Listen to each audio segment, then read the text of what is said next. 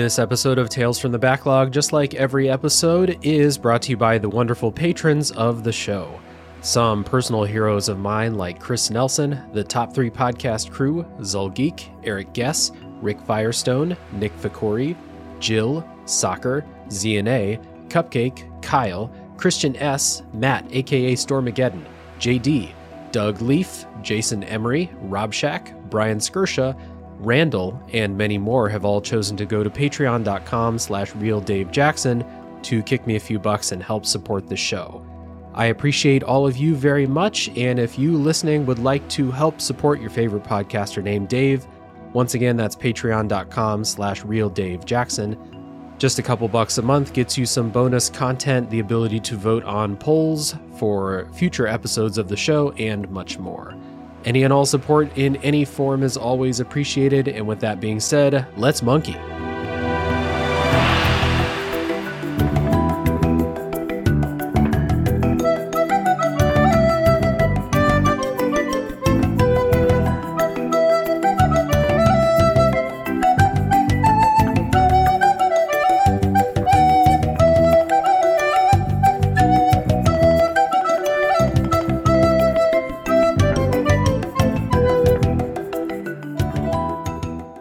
Everybody. My name is Dave Jackson, and you're listening to Tales from the Backlog.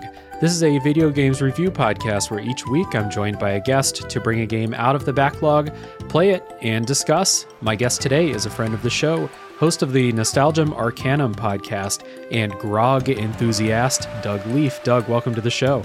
Avast, ye scurvy landlubber! I'm uh, I'm really looking forward to this one. We can we can talk like pirates all we want because uh, yeah, this is uh, this is a time to be silly for sure. Hell yes, it is. Uh, today we're going to talk about the secret of Monkey Island. But before we get into talking about uh, pirates and grog and monkeys, assumedly, um, I want to give you a chance at the top of the show to talk about Nostalgium Arcanum, a podcast which I've guested on and is a really good time. So uh, tell everyone what the show's all about. Sure, uh, it's a it is as the name suggests. It's a nostalgia based show, so it's all about the pop culture things from yesteryear that people are kind of still obsessed with. I always tell the guests like, "Hey, what's that thing that you won't shut up about?" And no one wants to hear you talk about it anymore. Well, you can come mm-hmm. and talk about it with me. Um, so, uh, you know, it's movies, games, TV shows, anything, um, and and about the guest's emotional connection to that IP and and why they're still you know enamored with it all these years later. Yeah, exactly. So I was a guest on the Pokemon episode of the show because, of course, I was. That's the probably the thing I'm most nostalgic for is those uh, early days of Pokemon. And uh, something I like about the show, and it's different from this show and different from like you know critique shows. You're not critiquing these things; you're celebrating nostalgia. Mostly, yeah. I mean, I'm if the thing is something I'm not super into, I'm not going to pretend I like it. But sure, um, right. But yeah, no. The point is not to like necessarily break the thing down beat by beat. It's generally a very positive, just like this thing is so cool. Let's talk about why this thing, you know, is worth going back to and why people, you know, still love it. Exactly. Yeah. So it's like at least someone on the show has warm, fuzzy feelings about the thing you're talking about which is not always the case on this show. well, I we we're we're truth tellers, Dave. That is our that is our ultimate goal. That's true. Yeah. Yep. Uh, so I give everyone the recommendation to check out Nostalgium Arcanum uh, at the top of the show. Down in the show notes, you'll find links to uh, to check it out. And uh, yeah, uh, perhaps if there's something you're nostalgic about, Doug would have you on and talk about it. Absolutely, yeah. If anyone's uh, you know interested in like they've got that thing that's like you know they, are that's just burning a hole through them uh, that they can't they just can't contain it and want to talk about it. Yeah hit me mm-hmm. up. I, I, think it'd be a great episode. Whatever as long as you're passionate about the thing then it'll be a good time. Yeah for sure. And speaking of nostalgia like i said today we're talking about a game that i think a lot of people have nostalgia for the secret of monkey island which is a point and click adventure game developed and published by lucasfilm games for pc in 1990 with an enhanced edition remake developed and published by LucasArts in 2009. And uh, if you have not played The Secret of Monkey Island, this is, well, this is the way the show always is. Every episode, spoiler policy is we will not spoil the story for you during the bulk of this episode. There will be a spoiler wall. You can check down in the show notes for a timestamp for when the Uh, spoilers begin, so don't worry if you haven't played. Not that this game has like a a story that would be ruined if you even watch the ending on YouTube or something like that, but you know how people are about spoilers, so that's the way the show is. Elevator pitch if you have never played The Secret of Monkey Island and you don't know what it is, um, I say this is a swashbuckling classic adventure game with a slick sense of humor. Uh, so for my elevator pitch, just assume my arms are flailing wildly because I think I have to do this. I have to do this as Stan. Uh, and, and, if you don't know who Stan is, we'll get to him. But uh, right. Say there, friend, chum, good buddy. Do you like Monty Python? Do you think pirates are cool? Do you hate dying in video games? Well, have I got the point and click adventure for you? It has everything pixels, a user interface, rubber chickens. Come on down to Stan's previously owned floppy disks, the best electronics store in the Tri Island area, and pick up your copy of The Secret of Monkey Island trademark today. I'm glad you threw that trademark in there. Yeah, that was excellent. Great elevator pitch and great voice uh, by Stan. Of course, we'll talk about Stan later. Um, playtime. Uh, so I played the enhanced edition remake. Uh, I never played the original. I played the remade version because I know myself. Uh, that's probably the best course of action for me. It took me six hours to complete, and I used a guide for the majority of the game. So maybe if I were playing without a guide, that would probably be significantly longer. Uh, how about you? Where where have you played this, and how long would you say it takes? So uh, this will kind of merge into talking about our histories with the game. Yeah. I did not play this back when it was, you know, fresh in 1990. Uh, this mm-hmm. was actually a blind spot for me. My first Monkey Island game was actually the third one, uh, which is, you know, fairly similar, although it doesn't have the like cute and charming pixel art style of the early 90s it's it looks mm-hmm. more like a fully animated cartoon uh, and it's wonderful it's a great game i so i never actually got around to the original monkey island until that remake came out and mm-hmm. I played it on my PS3, just knowing like, hey, oh. I'm a point and click adventure guy. I, you know, this was uh, just you know something I wanted to have under my belt. So um, I don't remember how long it actually took me to beat. This time I, I had a little tr- technical trouble getting the thing to run, so I just went with a um, watched a playthrough on YouTube just to kind of remind myself of what was in mm-hmm. it.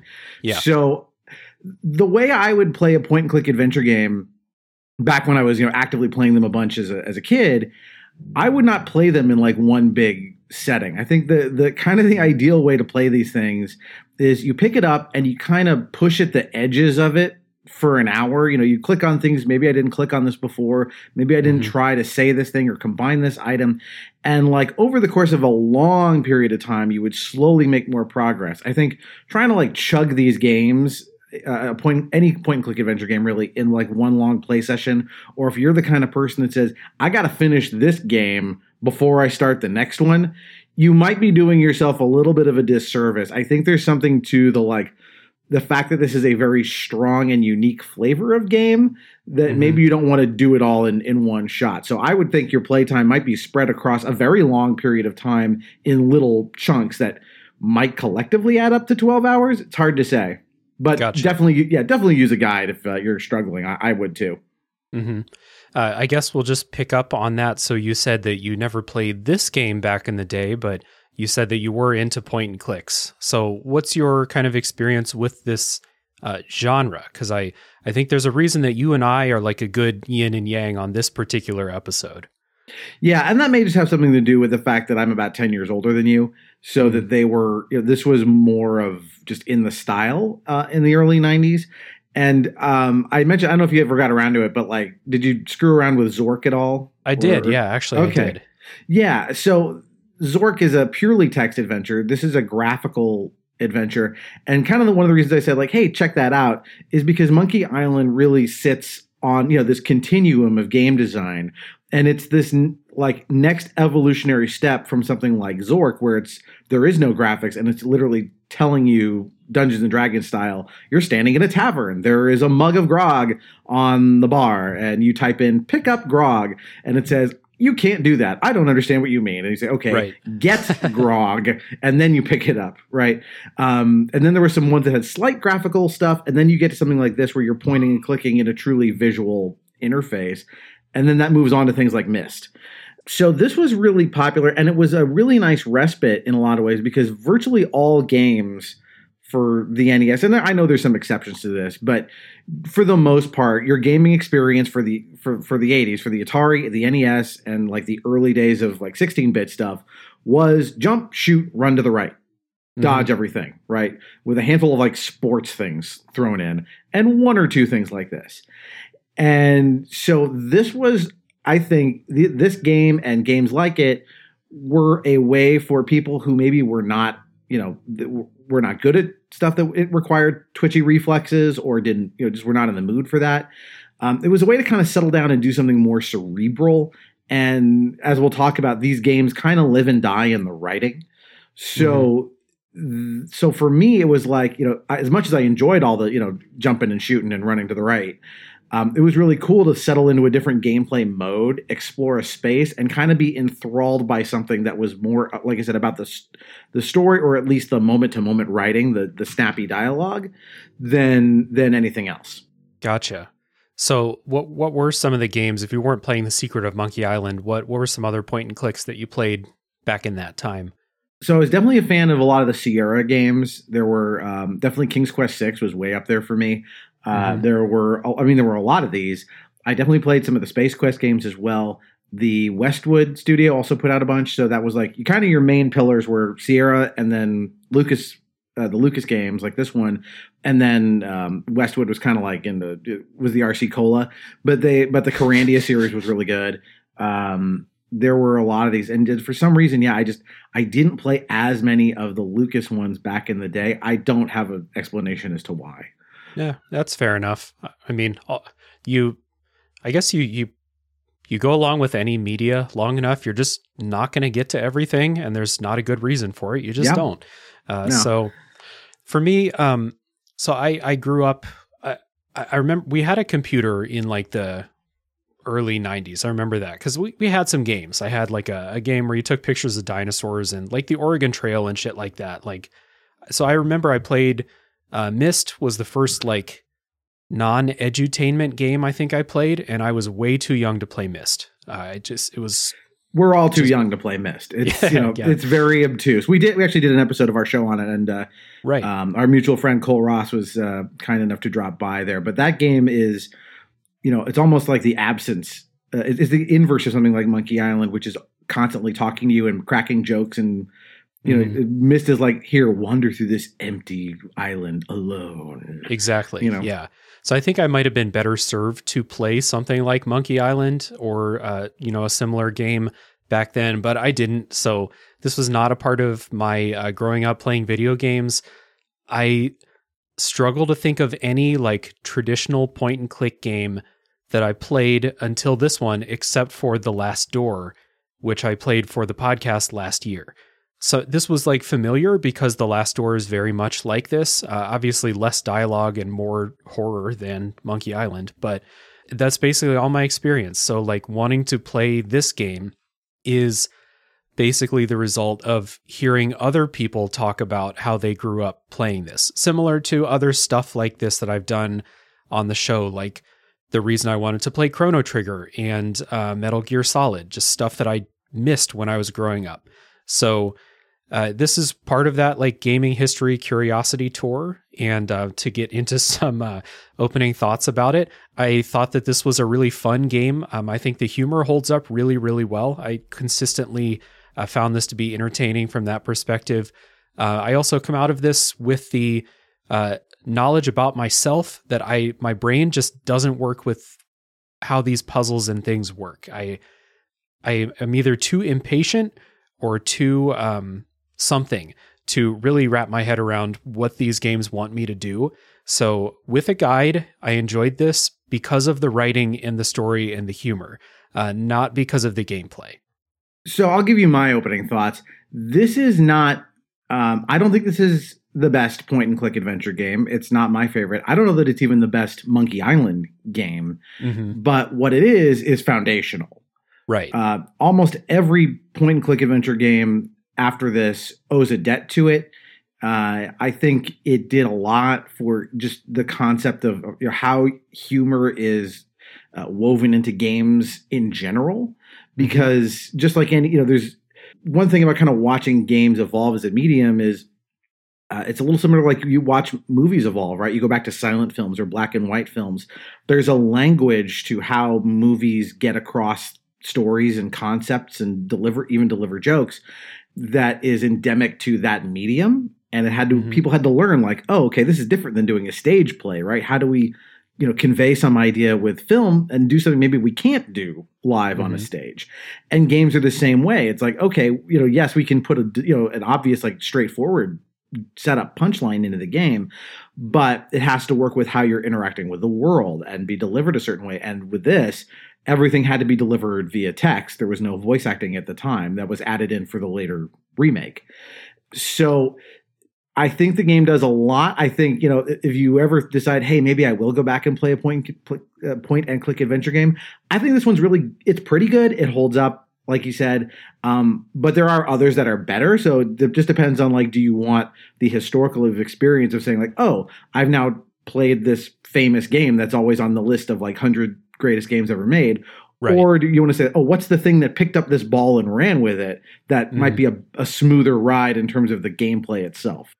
Yeah, and uh, not to kind of spoil future thoughts about the genre, but if I do play another one, I think I will kind of just skip the foundational pieces and go more with the ones that have, uh, like you said, took the ball and run with it, basically. So uh, we'll we'll get into that though. So we'll take a little music break. We'll listen to some of the awesome Monkey Island music. When we come back, we're going to set up the story and talk about the writing and stuff like that.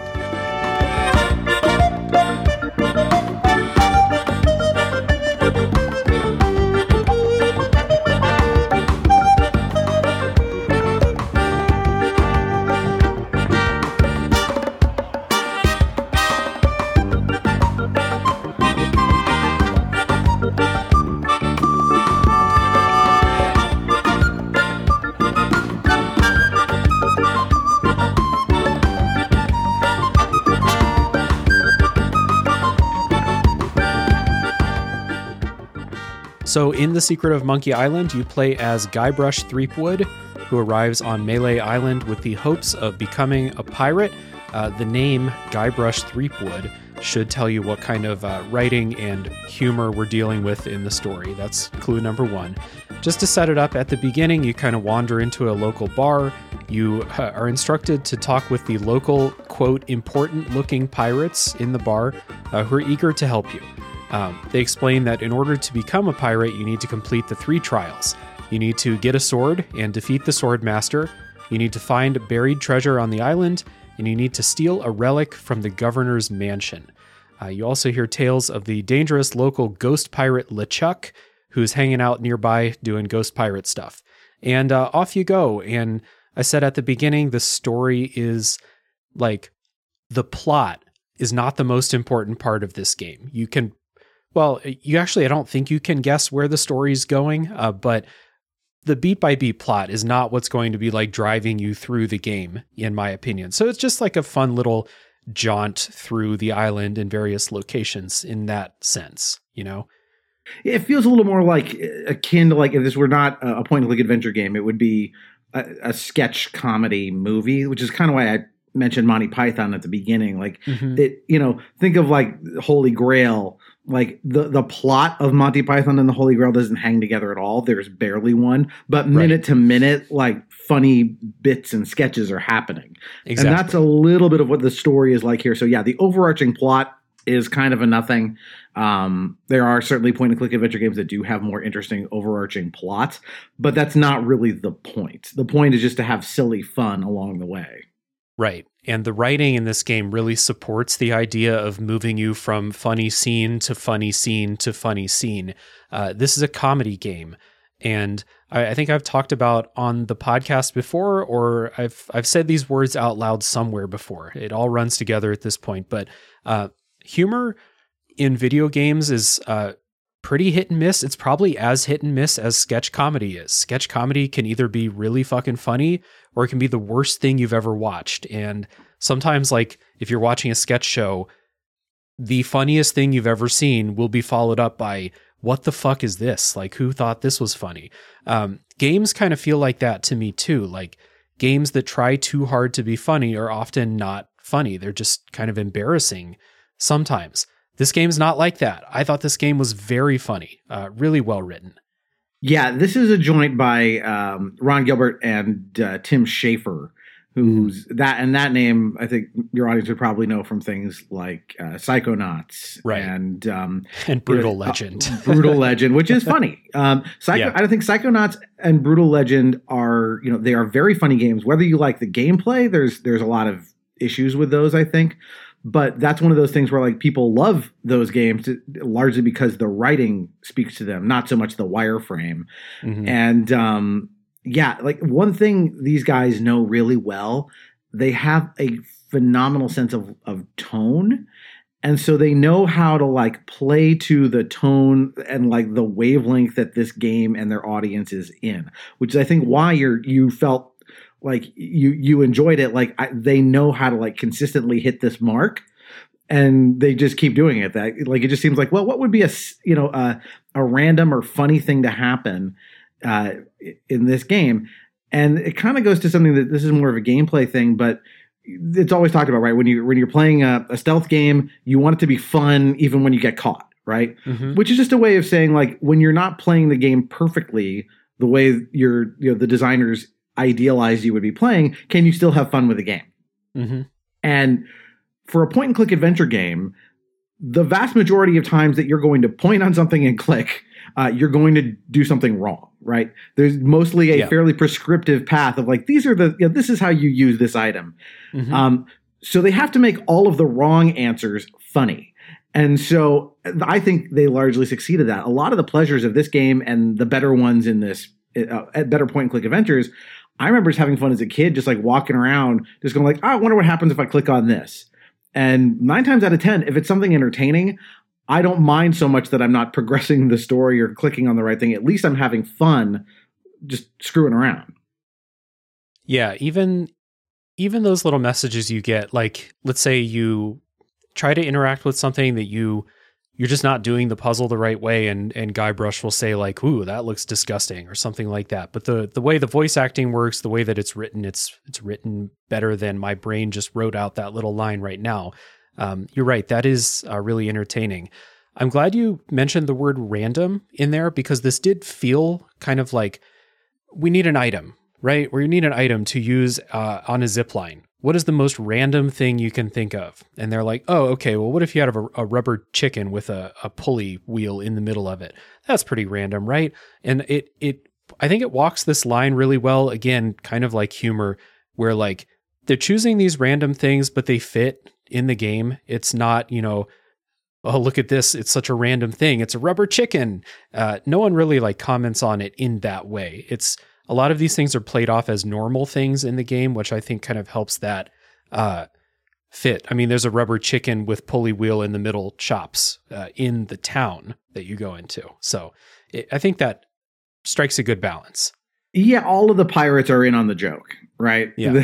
you know, the, the, this world makes sense to them. And mm-hmm. so it, when Guybrush is mostly the only one who will point out when things are weird or you know um, confusing. I, it took me a long, like I think until this go around with the game to like realize, oh, now I understand the joke because French for chicken is poulet. So I finally got the like, oh, pulley, poulet. Oh, God. okay. and like that's gotcha. really, really like obscure and, and stretching it. But like not every item in the game is that weird, but they are like funny versions of things. So like grog, which in real life would be you know, it's like whiskey and water or something. like here, it's this glowing green stuff that like eats through the floor. Right. And they, this like cartoon logic is always in play. And the you talked about like the puzzles and like sort of feeling like oh, I don't know how to use, why should I use this rubber chicken on the the zip line? Like when you do have the realization of what to do, the the better point and click adventure games, and I think this this one is in that category. It's like it's it's lateral thinking but it's never so non-obvious as to feel like oh well i just have to take every object in my inventory and rub it on every pixel on every screen until something happens right? Mm-hmm. that's when you know you're struggling of like this is a bad game or poorly designed. It has to sort of it has to ride that line between like put the key in the keyhole level of obvious versus you know what i just described. So like if it's right in that sweet spot then it feels really good to make those deductions Um, and it again, it all plays into the writing because usually, if it's funny, that's going to be you know somewhere around where the answer is. Mm-hmm. Yeah. Uh, another kind of like descriptor that I had written down to like kind of give people an idea is like this is like early to mid '90s Weird Al humor. You know, if that if you if you're thinking about like the kinds of things that Weird Al would put in his songs during like early era Weird Al. Yeah, if you've um, seen the film uh, UHF, his his yeah. movie, that's a very good kind of analog to the the style of joke that's here. Yeah, yeah, it's all um, well, as far as I remember, yeah, it's all very uh, PG, very kid friendly in a lot of ways. Um, if I, I, I mean, I don't think I'm missing anything in my memory there that would be like too adult, uh, you know. So yeah, Weird Al was the thing I wrote down uh, to give you kind of a, a tone example. I have a, a couple of uh, examples here for like other things that I just thought were funny. Um, you mentioned in your elevator pitch, whenever they say the words Melee Island or Monkey Island in conversation, they have the little TM uh, superscript uh, for trademark after them, which I always thought is great. Uh, lots of fourth wall breaks. There's a narrator in the game. The narrator will cut in to uh, talk about what's going on sometimes. Uh, little stuff like that adds to it. Totally. And part of it is that this game was originally developed, uh, you know, again, before voice acting was added. So there are jokes in the game that are like purely text based. That mm-hmm. like the one that comes to mind is you meet a character who you, he says something about like, you know, my favorite kind of piracy is conspiracy, and it, it's supposed to be spelled because conspiracy. That joke mm-hmm. doesn't work in audio form. Right. Um, that's that's rare. Most of the jokes in the remaster still work, even with the voice acting. Um, the remaster is kind of nice because you can, uh, at a moment, flip back to the original art style and mm-hmm. game. Like like with a touch of a button, it goes back to being the original version of the game. Did you mess around with the uh, the old school one at all? No, I read that or like you told me about it. I looked in the settings for like a couple seconds. I didn't see it and I was like, "Oh, I'll look into that later." And then I forgot. So Yeah, I I believe on the PS uh, the PlayStation version it was like with like the triggers you could just toggle it anytime you felt like it, it would just oh, go zoop okay. back and forth which is cool um, I, I think the pixel art in this game is it's not the best pixel art of this era but it's pretty good the if you want to have a good time and you want and you're really into like retro pixel art, point and click adventure games are a good place to look because they have these mostly static backgrounds, so they could get away with more detailed, lush, interesting, mm-hmm. paint painterly environments. So there's some cool stuff there. Uh, so yeah, and the other thing that the pixelated version does to some degree that makes the pixel hunting in the environment a little easier because it's that old school 640 by 480 resolution. So sometimes the interactable things actually jump out a little more or are easier to spot in the yeah. original looking version than they are actually are in the remaster where it's more like a cartoon design. Interesting. Yeah. Um I had written down for talking about visual things that I did think that the things you need to interact with generally stood out well. So like there was some pixel hunting, but not as much as um well in the i feel like the the guy who's only seen the boss baby making boss baby comparisons to every movie now uh, but compared to the last door which had like this really chunky pixel art style but it also meant that you had you did have to pixel hunt to find keys and stuff like that. And i didn't really feel like i had to do that very often in most of this game. I'll talk about places where i had to do that like there are a couple of overworld map screens that you go to to move from location to location. Yep. And sometimes the locations you can actually visit are not keyed on the map. You have to just kind of hover over the whole thing and then you'll see, "Oh, wait, there's a thicket in here that wasn't marked."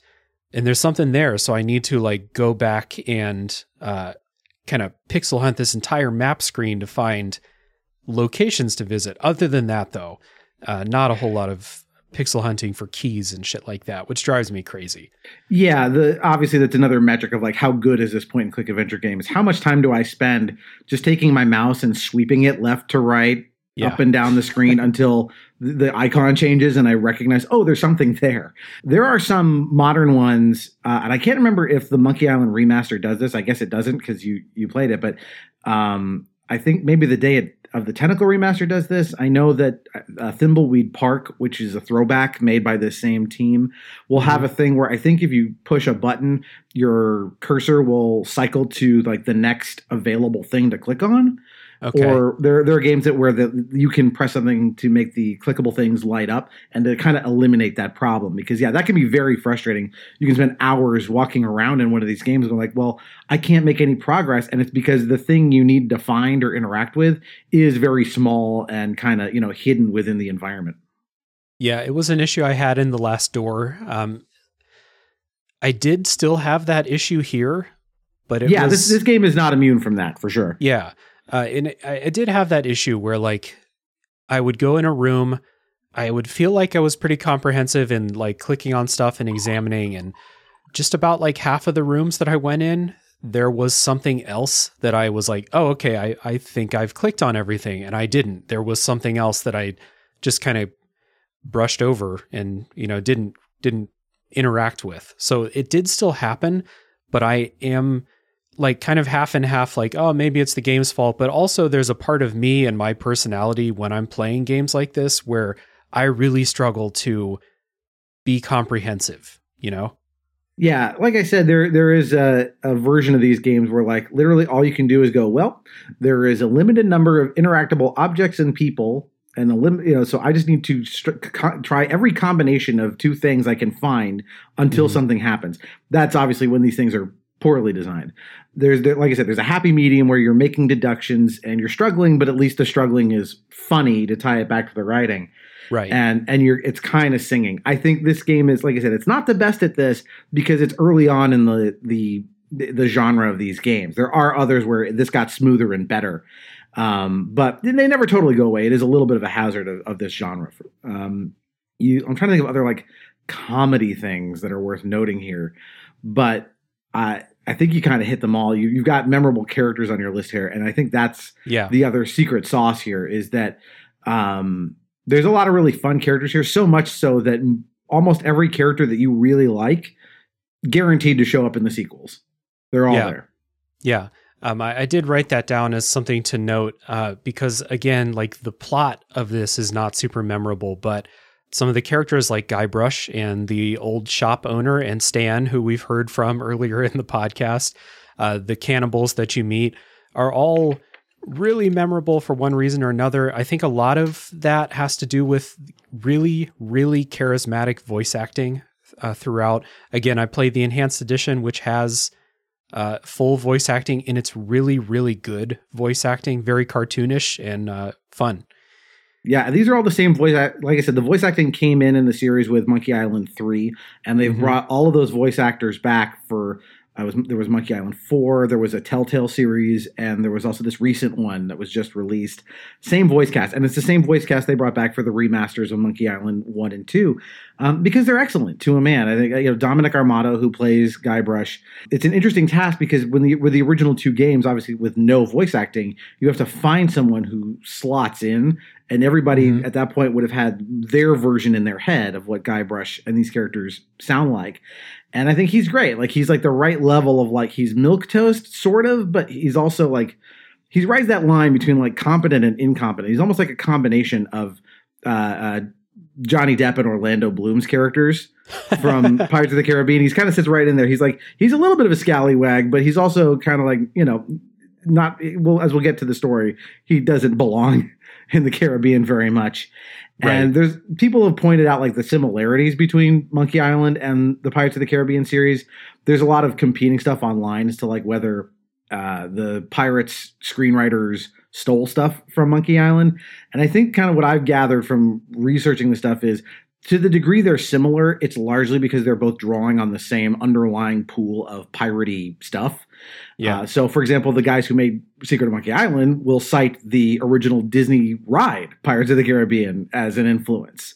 So, of Mhm. course, that stuff is going to show up in that and the movie. The one thing I found was that the the screenwriters who were working on Pirates of the Caribbean um, were were struggling with it, and the thing that from Monkey Island that helped them crack it was the idea of introducing supernatural elements, um, like you know, ghosts and pirate skeletons, Yeah. like that. That kind of pirate lore is what made those movies different and fun. So if you like the humor in the Pirates of the Caribbean movies, you're going to find a lot to like here as well. And the characters, I think, bear that out, right? You mentioned Stan. There's some really fun characters uh, that come in the sequel. For one thing, they do a lot more with Governor Elaine Marley. She uh-huh. becomes much more of like a spunky, uh, very funny character. Which you know, she's in this. She's a little bit, you know, in the background. She doesn't do very much. Uh, she's a huge part of the sequels. There's a character named Murray who's just a severed uh, skull who yeah. just yammers away at you like S rank character. Really funny. Um, they, they, did not backport him into this into this game uh, with the with the remaster, but he's great. So Dominic Armato's great. I want to shout out Earl Boen, who plays LeChuck. And if you don't know who Earl Boen is, if you've seen Terminator One, Two, or Three, he's Doctor Silberman. He's the guy that like Sarah Connor like puts that needle full of liquid liquid plumber up to his neck to escape the asylum.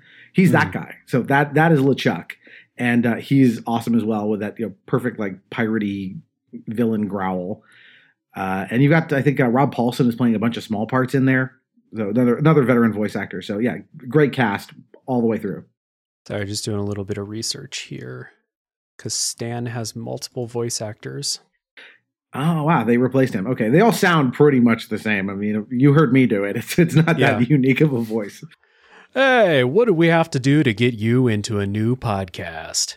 Yeah, uh, he is you know, the the quintessential like '80s version of you know a used car salesman. Yeah, right down to the ridiculous plaid jacket. Yeah, and, uh, and sales pitch. Like he feels like he's right out of like you could picture a comedian talking about buying a used car in a spotlight in front of a brick wall at the improv. That's you know he, he's and very much Stan's that. voice. Yeah, yeah. Yeah, uh, really, really memorable uh, characters throughout, and it, it's tough to talk. Like, I, I don't want to sit here and list like individual funny jokes out of context, you know, but like it is really like scene to scene. Uh, sketch comedy is a good way to uh, to talk about it. Like, so the the governor's mansion is guarded by guard dogs and you hear about these fearsome dogs before you you go over there. And you go over in front of the governor's mansion and it's a bunch of poodles uh, in front of the um, mansion. But they're not just regular poodles they're piranha poodles. Yeah shades of like the the rabbit in holy grail right? It's a mm-hmm. you know mm-hmm. it's a seemingly harmless animal that will chew your face off. Yeah. And uh, the way that you incapacitate the poodles uh, is again kind of like a, a quote random solution to it but it's funny. And then you you get a after you incapacitate it you get like a big message that comes up on the remaster at least the remake that says like no animals were harmed in the making of the secret of monkey island stuff like that. Yeah the uh, the narrator comes on and i think tells you like don't worry they're sleeping. Yeah. um it's it's very funny. And like like i said it's it's g rated it's you know it's meant to be fun and they are like you said breaking the fourth wall all the time. They're very aware of the audience. And that that that it's not a, a, minus it's a plus. Like it, it doesn't detract from the humor. It gives them more license to make this more of a cartoon. And yeah. the more cartoony it is the best part of that is that it's folded into the gameplay. So the the like i said the puzzle solutions fit the cartoon logic in a way that helps you a little bit make your way through the puzzles.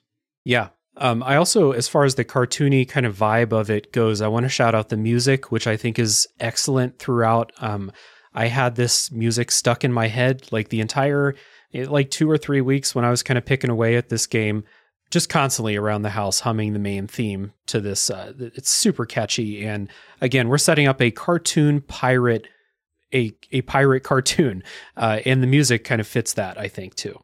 Yeah, I used to be uh, for many years. I was part of an improv troupe, and one of the things I did when I wasn't on stage was I would be manning lights and sound off mm-hmm. stage. Mm-hmm.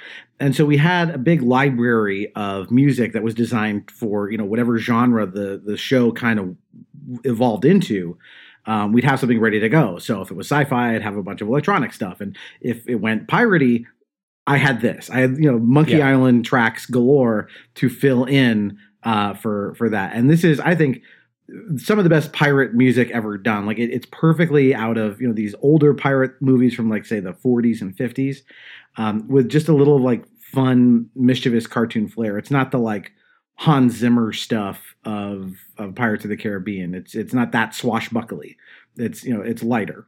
Yeah, Yeah, and people will hear that music as they listen through this episode. Again, it's it's really really good. I think this is a good time to take that music break, uh, listen to some more, come back, and we'll talk about the gameplay in The Secret of Monkey Island.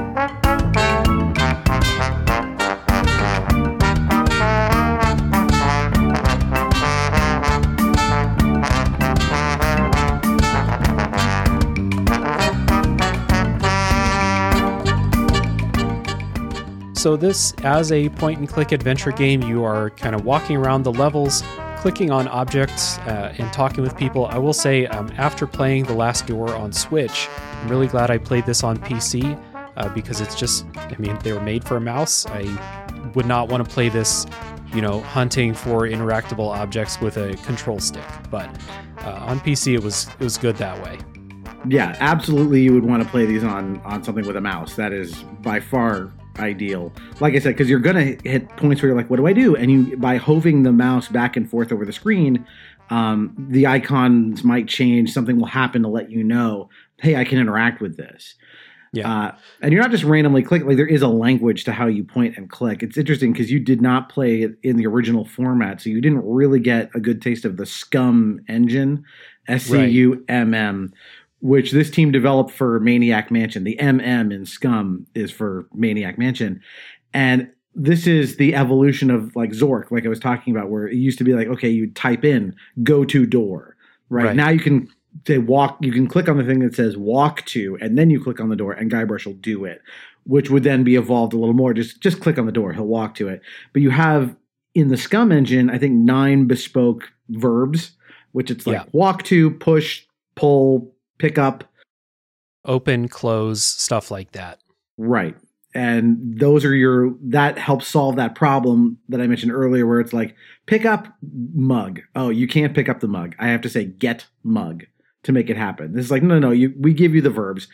But of those verbs, a lot of them are kind of special use cases. There's not a whole lot of pushing and pulling and opening and closing like once in a while. Usually mm-hmm. it's just picking up stuff, using the things in your inventory or talking to people. So it's a very simple interface, but it's like that's all you really need to make one of these games happen. It was interesting to me because I did look at the original game. I watched uh, some stuff on YouTube the other day, and they had those commands on the bottom of the screen. So they had the list of those verbs. And in the remake, you have to pull up a menu. And so you have a menu with your verbs, and then you have a different menu with your items. So, in order to do one of these uh, interactions, you'd have to pull up both menus, click on this, then click on the item. Sometimes you'd have to like say like give item to blank or like combine. I don't remember if combine is one of them. I'm playing. Yeah, uh, you you combine items together for sure. I was going to say I'm playing Resident Evil right now, so combine is uh, in my head, but sometimes you have to like navigate back and forth between these two menus. And it did kind of make me wish that those verbs were just on the screen all the time. Uh, instead of pulling up a menu every time I want to try giving something to somebody. There's something in the remaster, and again, I didn't replay it this time, that allows you to like cycle through them with buttons or like mm-hmm. with the mouse wheel or something to try and simplify that a little bit. Yeah but definitely the yeah the combine. I remember there's uh, in Indiana Jones and the Fate of Atlantis, which is a really good point and click adventure game by this same company. Mm-hmm. Uh, there's something just hearing Indiana Jones just go like, I think I can combine these two items you know, over and over again. Um, you know, they'll say the guy he or Guybrush will say things like that, or you know, or again you'll get the opposite. Just, I can't combine those. You know, he'll let he'll say something amusing when it happens. But you're right. They like there's a little bit of a clumsiness to this, and some games just did it a little more streamlined than others. And this one, even with the remaster, I think it it suffers a little bit from being slightly clumsy. Um, Sierra games use a different system where there's like there's like a hand icon, an eyeball, uh, a, a, pair of lips for like talk to, and then your inventory or something. And sometimes there's like a, a weird one for a game, like a, there'll be like a nose for like smell object. Mm-hmm. Um, I find I found the Sierra one to be a little bit smoother for that. It, you know fewer things to click on, fewer ways to interact with them, but I don't think it affected like how good the puzzles were. Yeah. So for an example of like a kind of interaction, because what you're doing is you're trying to solve puzzles to get past barriers. Something's blocking you from going in somewhere or something's blocking you from interacting with something. So we'll use those dogs as an example again. So uh, in order to get past the dogs, you have to go find these special uh, spicy flowers. Um, you have to you have to find some meat, put it in some stew, throw the flowers in the stew, then take it out. Um, so you have this spiced meat.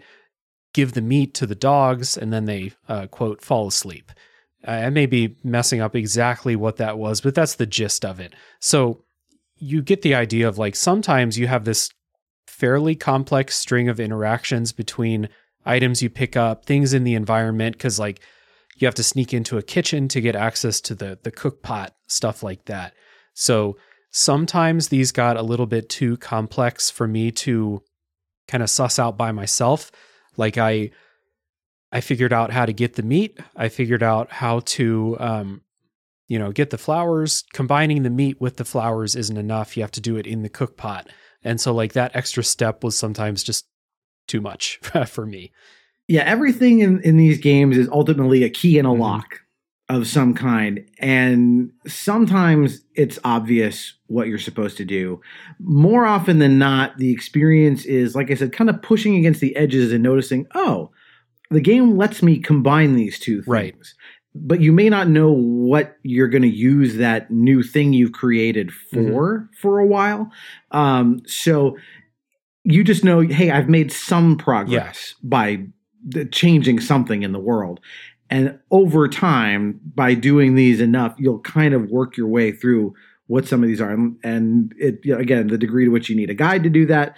Um, you, would never just look at the the you know the flowers and go, I know I'm going to use these to poison the dogs, exactly. right? You're just going to note it. At some point, you're going to go, oh, what happens if I combine the the steak and the flowers? And it goes, I can't. And you go, hmm, well, I could cook the steak. Oh, it lets me cook the steak. Okay, interesting. Oh, I could throw other stuff in that pot.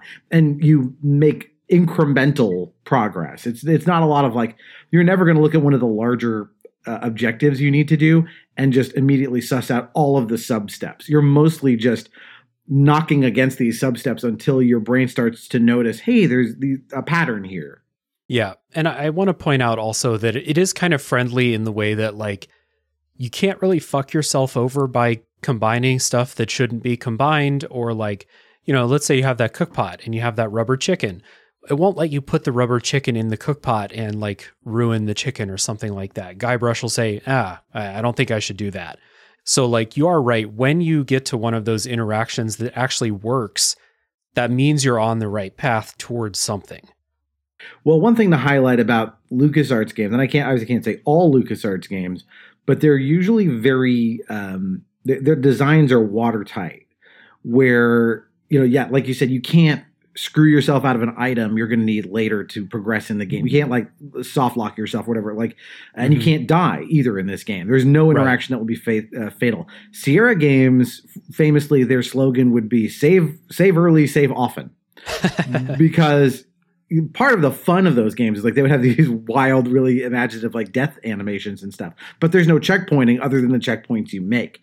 Mm-hmm. Um, so if you don't want to lose too much progress before, and usually you'll have some inkling that this might be fatal. It's not like totally random that, oops, this random thing killed you, surprise. But still, you you could um, be you could find yourself in a very frustrating position. Um, Legend of Kyrandia famously has this uh, labyrinth that's very difficult to navigate, and you'd be saving a million times to try and work your way through it before you died, and then had to go even farther back to before you started the maze or wherever you last saved. Um, the other thing that like I remember this in King's Quest Five, there's an item that you need in like the final like eighth of the game that like you travel from one know, continent to another at some point. If you didn't pick up that item while you're in the first third to half of the game, when you get to the end of the game, you don't have the thing, and you would have to go really far back to undo that mistake. The better point and click adventure games would make it so that couldn't happen. Like if you were going to take the portal to the next island or whatever it might be, the character might say something like, "Hmm, I might have forgot something." You know, they, they won't let you make that mistake. And yeah. Monkey Island is one of those games. There is nothing you can do to like make it so your progress is is stunted in that way. Yeah. So like to give an example, there's a an an early game puzzle where these two circus uh, brothers want to shoot you out of a cannon, uh, but they say you need a helmet first. and you're never going to find a helmet, but you'll find a bunch of objects where you're like, huh, I wonder if I can put this on my head and use it as a helmet. So you'll go there, you'll take your objects there, you'll talk to them and say, uh, hey, I think I can use this. And they're like, that's not a helmet. Come back when you have a helmet. Uh, and when you do actually bring something that they deem acceptable, then you've solved the puzzle. Uh, it's not like they're like, oh, okay, you want to you want to try using a watermelon uh, shell as a, a helmet? Cool. And then you die and you have to restart. Nothing like that happens in this game a Sierra game would absolutely do that. They would let you, but it would be part of the fun of like you know just save before you do it. it like, okay, get in the can, and, and then and then there'd be some funny death animation and some very funny text would pop up on the screen mm-hmm. about how you died. Um, you know, and again, because of the way this is checkpointed, you just have to know of like I should probably save my game before I shoot myself out of a cannon. Yeah, uh, but that, yeah, just a, it's just a difference in design philosophy, and you know that's why I think people tend to in over the long view of history, the LucasArts games have held up better and been more beloved because they don't have stuff like that. Yeah, and it, it's also probably why, like, I think that I've had LucasArts games like this and the Indiana Jones games recommended to me more so than uh, Sierra games because, I mean, anyone who knows me and the way that I uh, play games and the stuff that I enjoy, this type of design is definitely more my speed. Yeah, like I said, this this ride goes a little more smoothly for sure yeah. for that reason. It's not all smooth though. I mentioned before that I needed a guide. There is uh, a logic and like we we kind of have this phrase adventure game logic and if you've played these games and you know sometimes the solutions are not always obvious sometimes they seem random like i'm trying to think there, there's a there's something you have to cook late in the game where all of the ingredients that you have to put in were not so obvious to me and it's adventure game logic uh, they give you clues but it, they're adventure game clues um, Right. Th- this object, like you, you kind of used a good example, like, oh, well, maybe this could be used for a helmet. Yeah. Right. The game will never give you, will rarely say, here is a helmet. And you go, ah, finally, I have the helmet I need. Right. It's, oh, now I've got a colander and that's my helmet, right? Everything is one step removed logically. Yeah. And so this adventure game logic um, gives me a lot of trouble.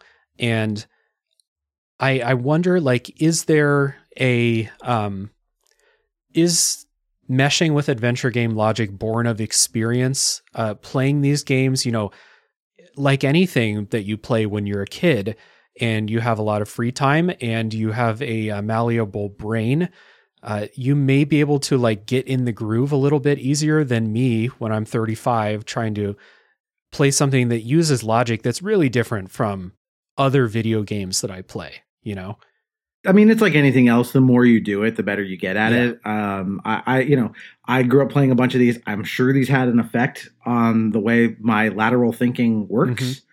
That you know, I still rely upon today as an attorney. Of like, oh, I, I might be able to combine this with other things.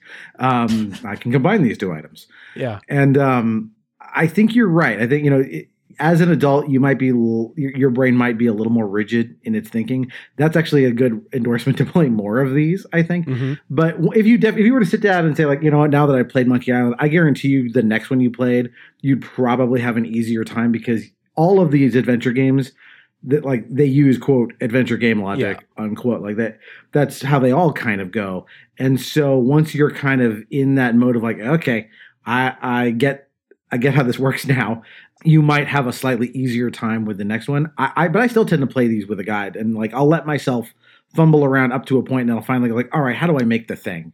Just just tell me what items I need, and then I'll get past it, and then I'll put the guide away for a while and go back to fumbling around. But yeah, the, uh, you're right. I mean, it, this is a a mode of logic that is by its nature, it's like Lewis Carroll logic mm. more than it is Sherlock Holmes. I had a trouble putting away the guide in this because I would, uh, let's say, I, I probably played the first couple hours without a guide, kind of pushing around at the edges, making like, you know, three quarters progress on all the puzzles presented to me. And then I finally hit that wall where I'm like, okay, I have no idea. And when I hit that point, especially in this kind of game where I like, I don't see the path forward, I don't want to spend an hour or like the next couple play sessions making zero progress whatsoever. So I'll open the guide up. I'm a big proponent of using guides and enjoying video games however you want to enjoy them. So, uh, this is a podcast that's very pro guide. But I'll, I'll, open the guide, I'll find the solution. It's usually something like, oh, uh, back in that room, there was something under the table that I didn't click on. And so I go in, I click on that, I solve the puzzle. And then the next time I hit friction, the guide comes out faster and faster until I'm suddenly, I'm just following the guide.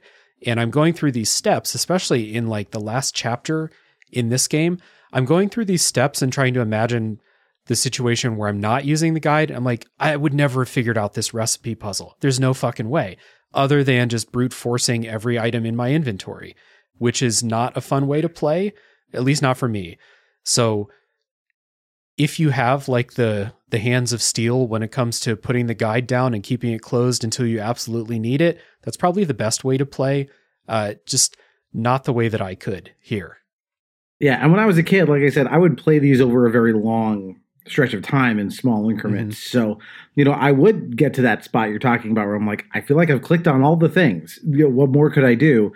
And I'd put it down and I'd go play something else and I'd do something else. And maybe in a week, I'd pop it back open and go like, "Hey, wait a minute," and wait for my brain to kind of turn over. Mm-hmm. Um, so you know, I think these games kind of, you know, play play a game any way you want. I'm not here to tell you how you should or shouldn't do it. I would just say that I think the intended experience from the developers is to have a little bit of like, okay, I got to let my brain refresh. Maybe I'll come at this from a different angle. Or while I'm in the shower, I'll have a revelation of like, hey, wait a minute. Yeah. And then you go back to it. And so, yeah, there are games in here that it probably took me a year to complete mm. by just, I only make these very slow, you know, tiny incremental deductions once in a while. And whether, if you like that or not, that's, you know, that's up to you to decide what you like. We were on something about adventure game logic and how it gets easier as you go and I, I, because I, I notice because I'm playing Resident Evil, the remake of the original game, the one for the GameCube, and yeah, it's there. Adventure game logic is in Resident Evil. It, and I think it like I played Silent Hill 2 also, which is around that time period. Adventure game logic in that game with some of the puzzles as well. It's just a little bit um, less frequent than in Monkey Island. Uh, again, I'm I'm the guy that compares everything to the Boss Baby because I've only seen the Boss Baby before this. But uh, this is there in other stuff that I play and enjoy.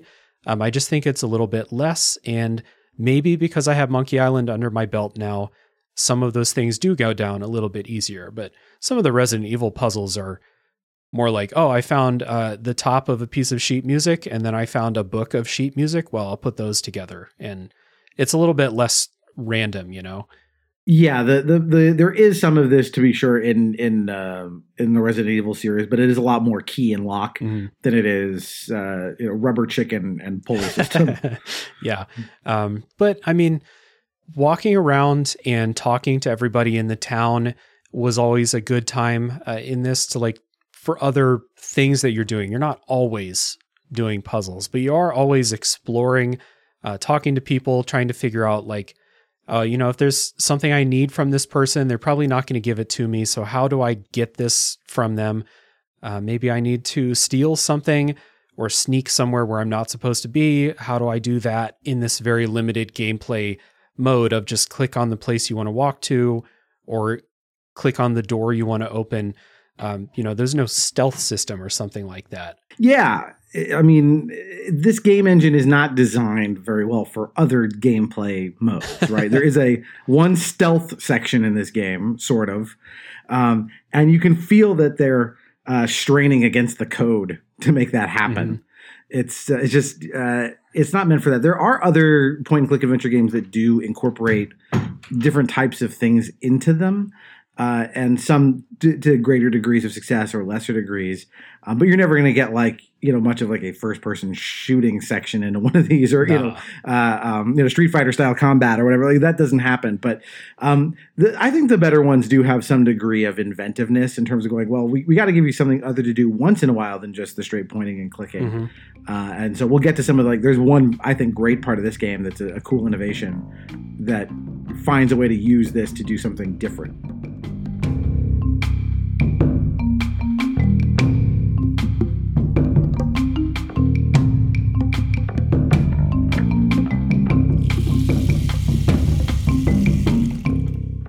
Uh, also, mention, I guess, if people are listening and don't know uh, about the game, it is a pirate game. You are, you know, there's a, a quest centered around finding a sword and defeating a sword master, but there is no combat.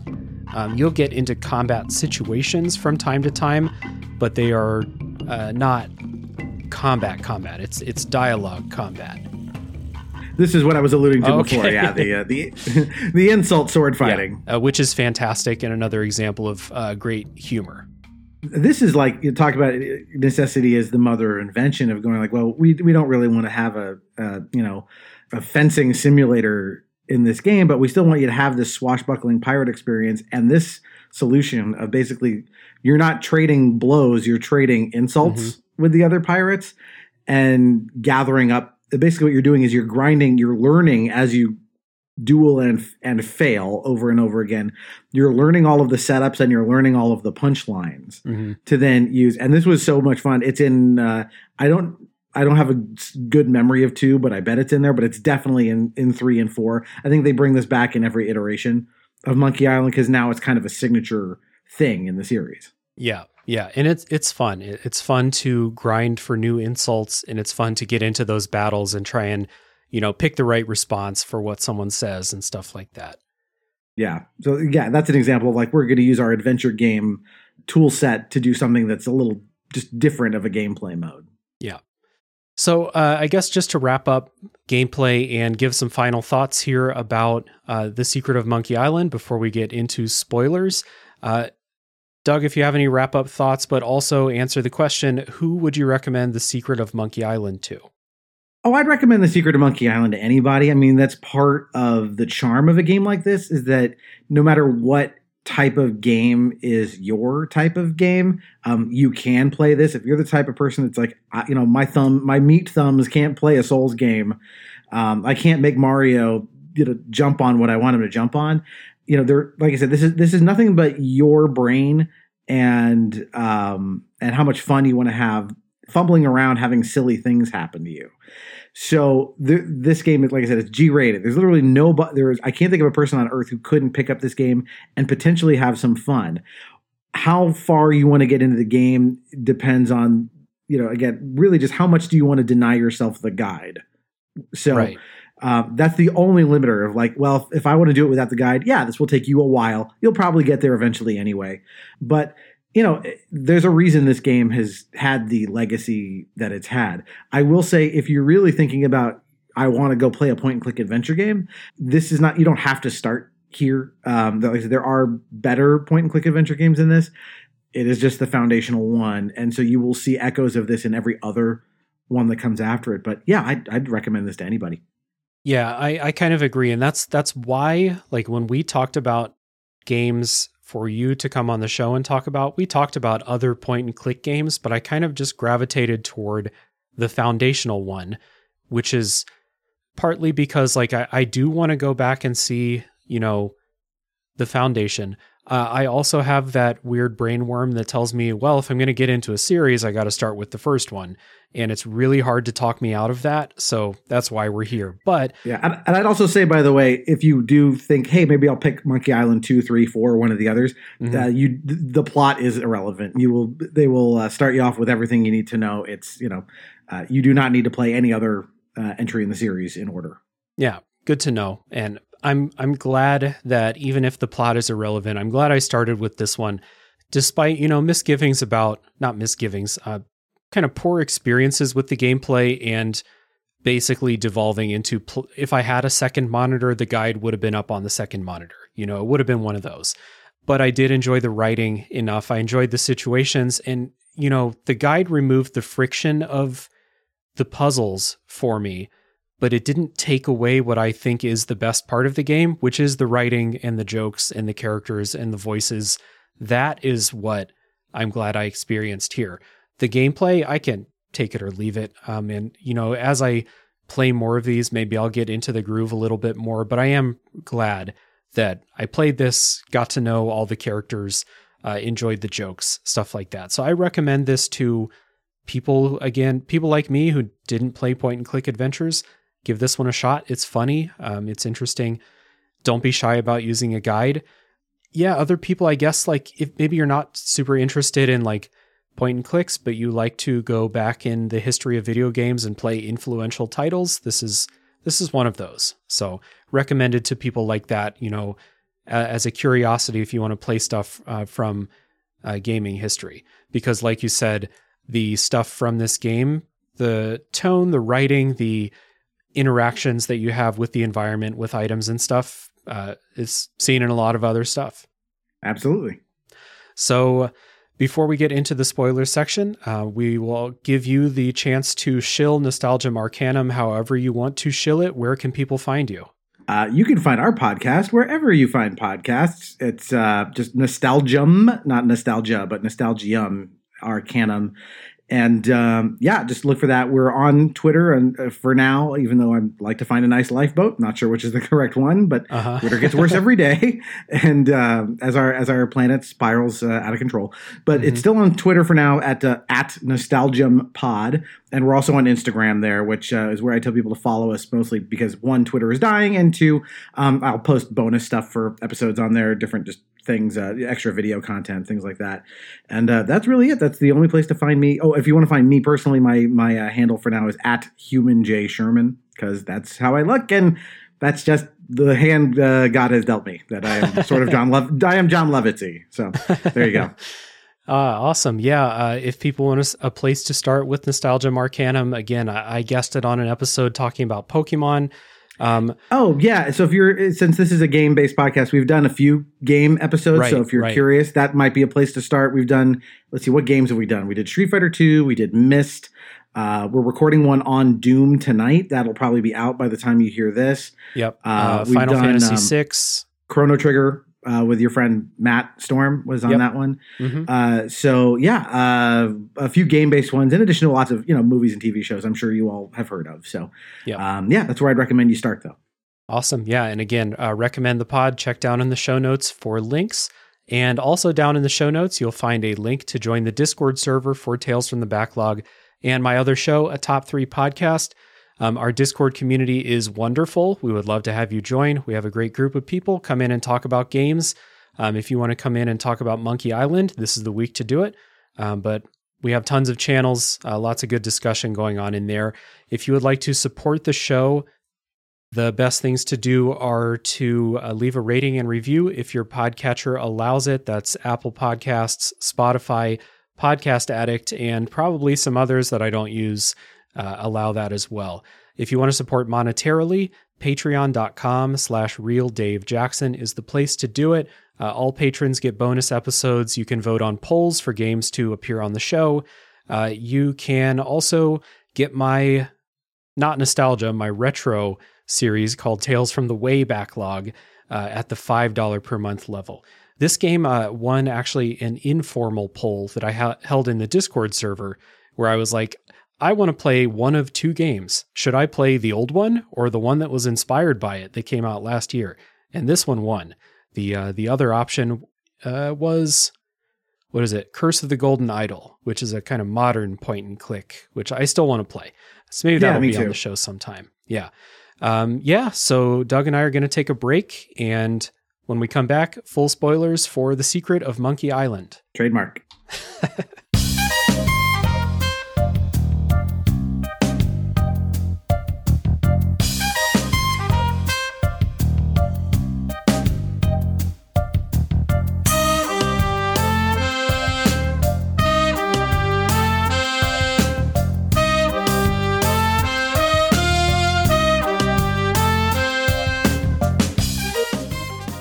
Okay, Doug and I are back, and it's time to talk spoilers for The Secret of Monkey Island. We're going to break the spoiler section down in the chronological chapters. There are three of them. We're not going to walk through the game, as uh, Doug said in the break. Uh, between these sections, that would just be us reading through a GameFAQs guide, and no one wants to listen to that. So we're just going to talk about stuff that's memorable. So I'll kick it to you first. What is uh, something from part one, the three trials, that um, you thought stood out? Well, we already talked about the uh, sword insult combat. Yeah, and that's really uh, only that's mostly isolated to this chapter of the game. I think that's a little bit of a, a problem in that like I, this should have come back at the climax somehow, and later games I believe do do that because it's the only combat like mechanic you have. You would want it to be a climactic moment to the game, but um, there, there's a lot of funny things from this part. But like even just the opening is great. Like you you walk out onto this like bluff. And there's a guy standing there, and you don't even know where you came from. He just walks into the screen. Uh, we don't know what Guybrush was doing prior to entering this game. Yeah. And he just annou- basically announces, I'm Guybrush Threepwood, and I want to be a mighty pirate. Right? That like line gets memed to death. And there's just this old man sitting by a fire who's basically like, Who are you and what are you doing here? Um, why do I care that you want to be a pirate? And um, just that opening alone, it just kind of tells you like you're you're immediately greeted with what the tone of this game will be. Yeah. um, because like they're already like breaking the fourth wall and letting you taking the piss out of your character who is you know he does look like you know he needs a wedgie. Um, even even more so in the original pixelated version. He he looks kind of doofy. And um, he he becomes endearing over time but yeah like the game doesn't even tell you like who are you what are you doing here this like very loose goal of i want to be a pirate why i don't know um it's a, it's an adventure game and you need an you need an objective that's why Yeah. now go do so that that stood out to me uh, uh, looking back at it this time. But and then just yeah, the game opens. The first thing you do is they have you walk through a couple of screens. They give you a very small number of things to click on and get a sense, you know, get your sea legs, pun intended. Uh-huh. And then uh, then you walk into the SCUMM Bar where things Yeah. start to kind of expand. is interesting with that um that that old guy on top of the cliff like part of my experience with just media in general tells me that oh that that old guy is going to be my mentor or something like or the villain or or something. the villain yeah. but no he's just a dude on top of the cliff he's just chilling yeah, not clear what he's there to do, why he's there. yeah You know what his he's literally just there to like basically break you down a little bit for whatever you say to him. Yeah. I, I will say, you mentioned the insults. Uh, there is a kind of like insult co- uh, combat thing during the final boss fight in the chapel. Yeah, it's yeah, not the sort I don't. of. I don't think you can lose it. That's the thing about that final thing. No, I don't think it, it doesn't have the same rhythm that this does, where you're literally trying to solve a puzzle. of, Like, what's the best punchline Right. for that setup? Yeah, Exactly. but la- yeah. but later games do uh, do that, I believe. That's good. Um, yeah, that that was a really memorable part. So like you trying to like find the sword master. It's a whole thing to find the um the sword master's uh, house. Uh, you have to go get trained before you can find the sword master. So like that's a weird uh fun scene where you're you're talking with this guy. He has this elaborate like training dummy. He talks he talks about sword fighting like uh like it's sex or something like that, you know. Um kind of a yeah maybe the most adult thing in the game is just some little light innuendo when it comes to talking about sword fighting but in order to get to the sword master's house first you have to grind and you get into these sword fights and someone will insult you and you have a big list of responses uh, so someone will say like oh i can't believe your sm- the your smell or something like that and the correct response will be like well you know that's what happens when you open your mouth and if you say the right thing, then you advance. And if you say the wrong thing, they advance. And by just getting into these combats, you kind of absorb, you're like a blue mage in Final Fantasy. You absorb these insults to use in further battles. Right. So what'll happen is you you won't know really any insults at the top. You'll hear someone insult you.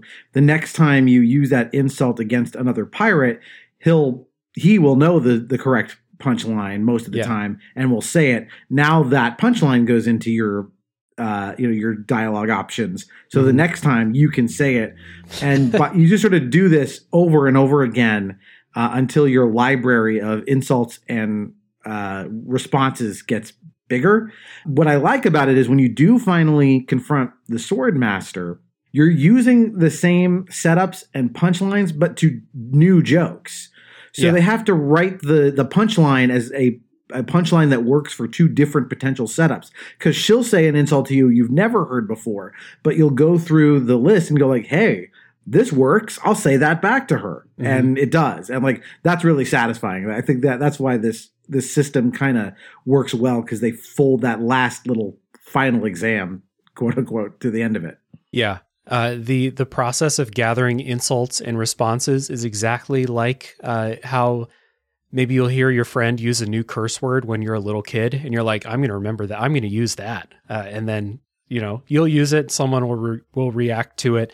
And uh, it, it's just really fun. Another fun thing about that is when you have enough responses to go fight the sword master the pirates will just tell you. It's another fourth wall break. They'll be like oh you're good enough to go fight the sword master. And you're like oh okay. Time to uh time to move on finding the sword master was a real pain in the ass though because you have Yeah. to you have to trick this old shopkeeper into leaving and then you have to follow him but you have to be like right on his it's not like a tailing mission where you have to like hang back because he'll lose you uh, you have to follow like right behind him he won't notice that you're there Yeah, you do have to go fairly fast to to follow that. And there's a an area of the forest that's like a a lost woods kind of maze where you can Yeah. just kind of get lost forever. So you have he he's the only one who will follow the path you need. And you, it's not one of these things where like a savvy user can like, oh, I'll break the game. You know, next time I won't even bother with Swordmaster. I'll just follow that path. It won't work. You Right. have to f- follow him. And uh, yeah, this was this was confusing. Getting him to leave is not that hard, but re- making the deduction of like I better follow him. That's the deduction I think is harder to recognize. Like, oh, I wouldn't think this game operates that way. And it, it's it's kind of a pain in the ass how if you fail you have to go all the way back because you're going to be in the woods when you fail probably. You have to go all the way back to town go back to his shop get him to leave again. You have to go through the dialogue. He'll scold you for tricking him. Uh, you have to do that thing again. And so it was a process of like oh he left. What do i do? And then you'll get the idea oh i maybe i should follow him but this is like maybe it's like Assassin's Creed and I have to hang back while I follow him so he doesn't see me and that doesn't work. So you have to repeat this, but every time you repeat it it's like a couple minutes of walking across the map, going through various doors. It gets to be annoying, but sooner or later it's over. A lot of point and click adventure games feature some kind of a maze, and I've Yeah. yet to see a good one. they're all they're all kind of varying levels of like shitty. Um, so yeah, th- this was uh, a little bit of a wall for me. I remember when I went through this. Um, you you have here on the notes of like, oh, what were the specific puzzles that were difficult to figure out? They're all kind of difficult to figure out, and they're all because you're kind of doing all of them at the same time. Yeah. Um, you know, but yeah, definitely anything with a maze and is usually tough. There's some that are fun though. Like there's a joke they repeat um, in terms of a puzzle where, like to to start this, I think you get a uh, you, there's a guy who says, "I'll give you the map to the the swordmaster's house," and he ends up giving you like dancing instructions. Uh-huh. It's, it's like, oh, you know, one step forward, two steps back, and the deduction is, oh, okay, it is dancing instructions, but it's also what you have to do in the forest to get to somewhere you want to be, right? Mhm. And they do that again later on with the recipe, where it's like, oh, this isn't what I want. It's a recipe, but like, nope, that is actually the thing, right? They they like that. That is very classic adventure game logic. Yeah. There was uh we mentioned the poodles in front of the government uh the governor's mansion, but when you're inside the mansion, I thought this was a really fun scene. Uh, there's not a whole lot of like interaction that goes on inside the mansion. Uh, instead, you like go through a door and there's this whole elaborate thing that plays out off screen where like you get into a big tussle. But what makes it stand out is that it's still using adventure game verbs and items. So like when you use something, it'll show a, a text thing at the bottom of the screen that says use uh, whatever on whatever, right? But then you have this elaborate sequence of these happening off screen, but they're all things that are not part of your normal They're not in your inventory. Yeah, it makes no sense. so it's like it'll it'll just pop. up. It'll say use nail file on rhinoceros toe, and there's cartoon bangs and booms happening and stuff, and it's very again Weird Al humor, but the way that they portray it by just there's a scuffle going on, you hear that, but it's all playing out in your little text action thing, you know, like your uh, your log basically is really really uh, fun. Fits the game. Yeah, it's a way of playing with the medium, right? And the way they Yeah. deliver jokes to you. Uh, and then I believe right after that is where you do meet Governor Elaine Marley, who you've been Mhm. hearing about. Um, I don't think they even say she's a girl at first. I think they just say Governor Marley. Right. And then you meet Elaine Marley, who's sort of this uh, Minnie Driver type character. Mhm. Um, and like I said, way more swashbuckly and like clearly the the one who wears the pants and is the more competent between her and Guybrush as the Mhm. series goes on. Not as much of that here. And we meet LeChuck, who they've also been like heralding, like you know, people are when you meet people, they'll talk about this guy who is this very terrifying pirate who went off to find the secret of Monkey Island and never came back, uh, and is now a ghost. Uh, and he, I think he he went because he was in love with Marley, and so she, that he just said, "I'm going to impress you by finding the secret of Monkey Island." So he's got this like ridiculous crush on her, Mhm. uh, and I just love how he's rendered. Um, he's this blue glowing sprite, and they they play with this in each subsequent thing. So here he's the ghost pirate Chuck LeChuck.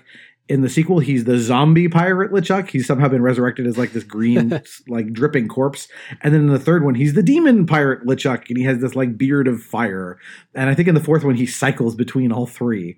And like again, th- it sound I don't know if this sounds dumb to your audience, but the point is that it's just like yeah, we're going over the top with this. Um, think you know um, Geoffrey Rush from Pirates, but even sillier. hmm And that explains why he um, eventually kidnaps the governor. And the kind of thing that will help you finish part one and move on to part two is you have to get a ship. Um, also, interesting how, like, uh, unexpected to me, but kind of makes sense that that initial plot thing of the three trials to become a pirate is out the window. Like, as soon as you're done with them, the pirates are gone. Now you're moving on to other things, and it's never a thing again. It's very much a, a- an adventure game, especially this co- style of adventure game. Uh, where it's all comedy, that it's just like you did these amazing trials, and everything is this anticlimax of just like, Yeah. oh, well, great. Here, here's your, you know, here's your certificate. Great, thanks. Now you're a pirate. Whatever they do, um, and all of the pirates you meet, especially in this early section in the bar, they're so great for the world building of like that. You're you're always you come in there expecting, you know, something on the along the lines of more realism from these pirates, or like, you know, that kind of a tone, and then immediately they're just like, nope, they're all cartoons. They're all very silly. Um, the governance of this island by this pirate council. It's a lot of the like picture the joke from Pirates of the Caribbean where they're like, well, they're more like guidelines, really.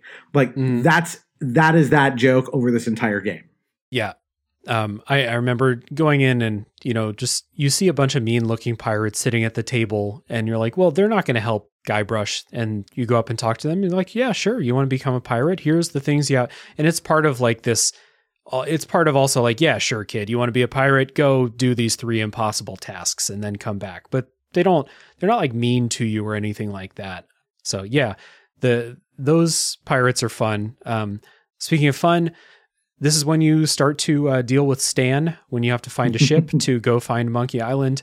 And uh, if if there's anything that I remember from this game, it's it's going to be me going. It's going to be Stan and me walking around my house doing the Stan voice to my dog and stuff like that. yeah, like we said, he he is this '80s uh, used car salesman. The design on his jacket is really fun. So he's Yeah. got this like bright plaid design that doesn't move with his body. It's just like the background is plaid and he kind of moves in front of it. It's very hard to describe Uh-huh. in words what's happening visually. This is an artifact of like they did this with pixel art and they just they couldn't do anything so complicated, but they really needed that plaid for the joke. That was that was Yeah. you know just had to be in there. Every subsequent iteration of Monkey Island, no matter how good the tech, still does this with Stan's jacket. so like even in like 3D or you know in the fully animated uh, third one. So it's just this is a part of this character is this absurd jacket and his arm movements, which Yeah, literally was- it's just, just like gonna say- it's like he's punching in random directions all he's the time. he's one of those um, inflatable things outside of the car dealership with the, the Yes. arms waving around in the wind. Yeah. Uh, so he's great. You, you get into this bargaining thing with Stan to to get a ship, and it's Stan's used ship emporium, I think it's called.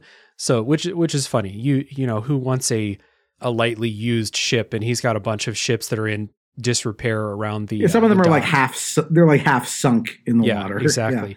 Um, but you have to haggle with him to get this ship.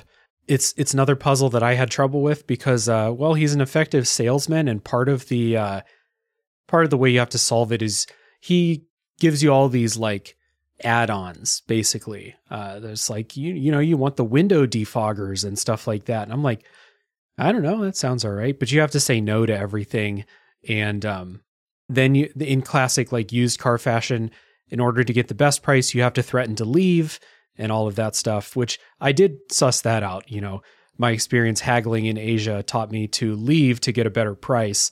Uh, but this is a kind of fun puzzle. One I needed the guide to ultimately solve, but like dealing with Stan is fun. His writing is some of the best because Yeah. every up thing he tries to upsell you on is funny. He'll tell you all these anecdotes about, you know, the little old lady who used to pilot the ship around or whatever. Like all those, all the like, um, like just classic punchlines for a used car salesman. They do, and they do it really well.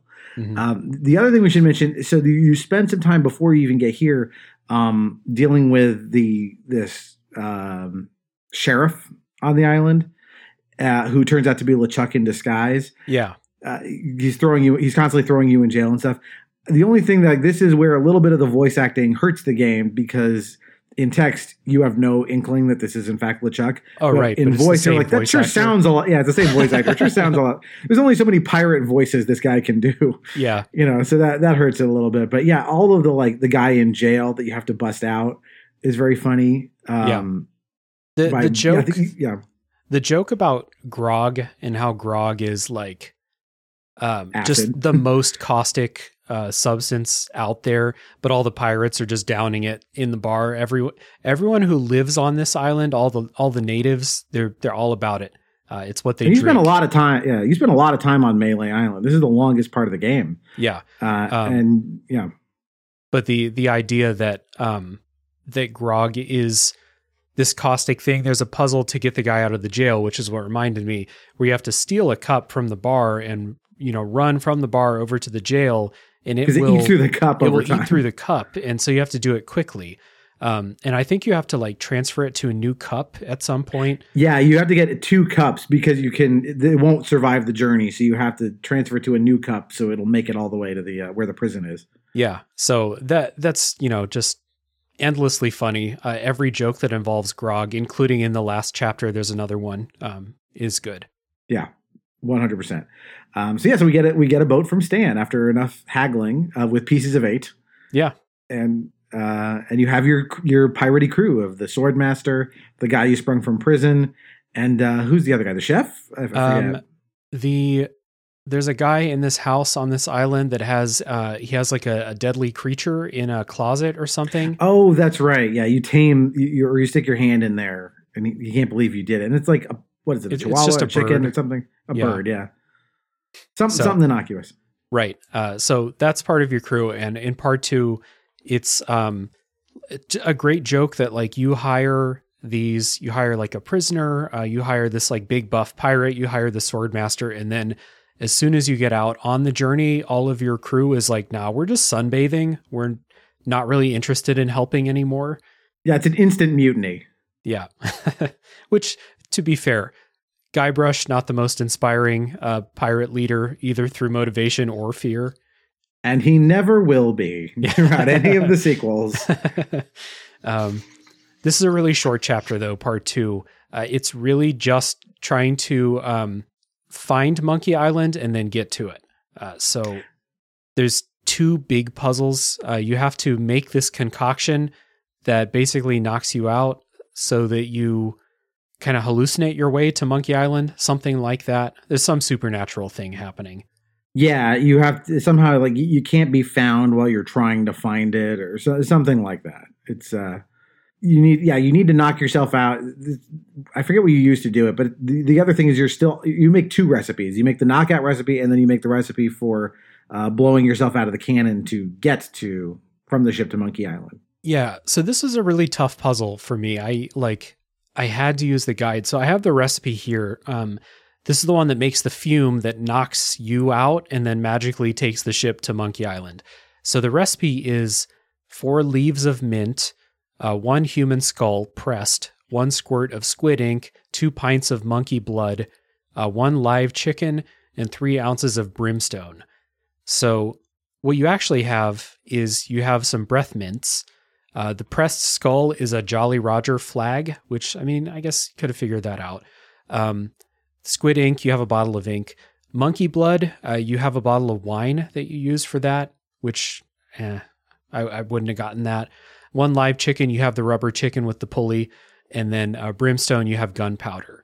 So like there was just a couple of these where like the the leap of logic that monkey blood means wine and not something that I didn't already have, you know, stuff like that. This this is the kind of thing where I'm like, maybe I would have bashed my head on it and just like brute forced everything, but I'm glad I had the guide for this.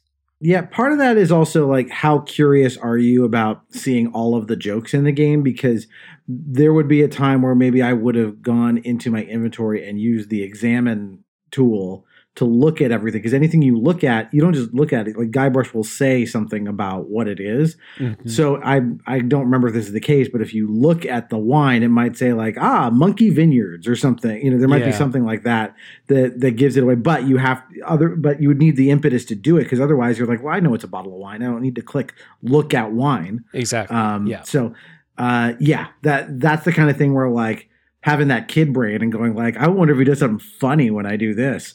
Um, sometimes that yields the solutions. Yeah. The uh, the other puzzle to get off the uh, the ship is like this sequence of events to shoot yourself out of the cannon again, and I like that the the joke of Guybrush shooting himself out of cannons gets brought back uh, after chapter one, but the sequence of events and timing that you have to do them in to shoot yourself out of the cannon was uh, really frustrating because it's a very short timer. And so it would have been a thing. And again, it's one of those where when you fail, you have to go back down under the ship, get more um, fire, I think it is, something that's on fire, bring it back out, try again, probably fail because you don't know the exact sequence of things you have to do, go back, pick it up again, again, uh, straight to the guide. I can't argue with that. it's you know some of these things are on shorter timers, um, and better point and click adventure games would either give you more time or they would make it a little easier to just restart the fire. Um, you know, it, it's it's just kind of again a victim, I think, of being early on in this genre. Yeah. Um, so yeah, it's yeah. not perfect. yeah, I mean, uh, not really lo- not looking for an argument per se or a yeah. defense of anything. It's just kind of like, yeah, this this kind of sucked, and it's it's one of the two big halves of this chapter. Yeah, it's it is a very short chapter. Uh, yeah. The, the, everything mostly goes a little quicker once you get off of Mêlée Island. Yeah, I, I would say Mêlée Island was. If I played this game for six hours, Mêlée Island was maybe like three and a half, and then a half hour for this chapter and then two for the last chapter, basically. Right.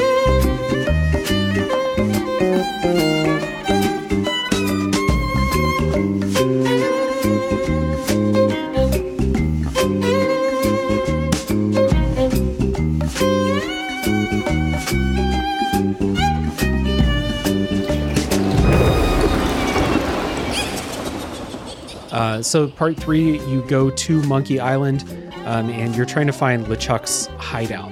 And this is um, it's actually like bigger than Mêlée Island, bigger map to explore.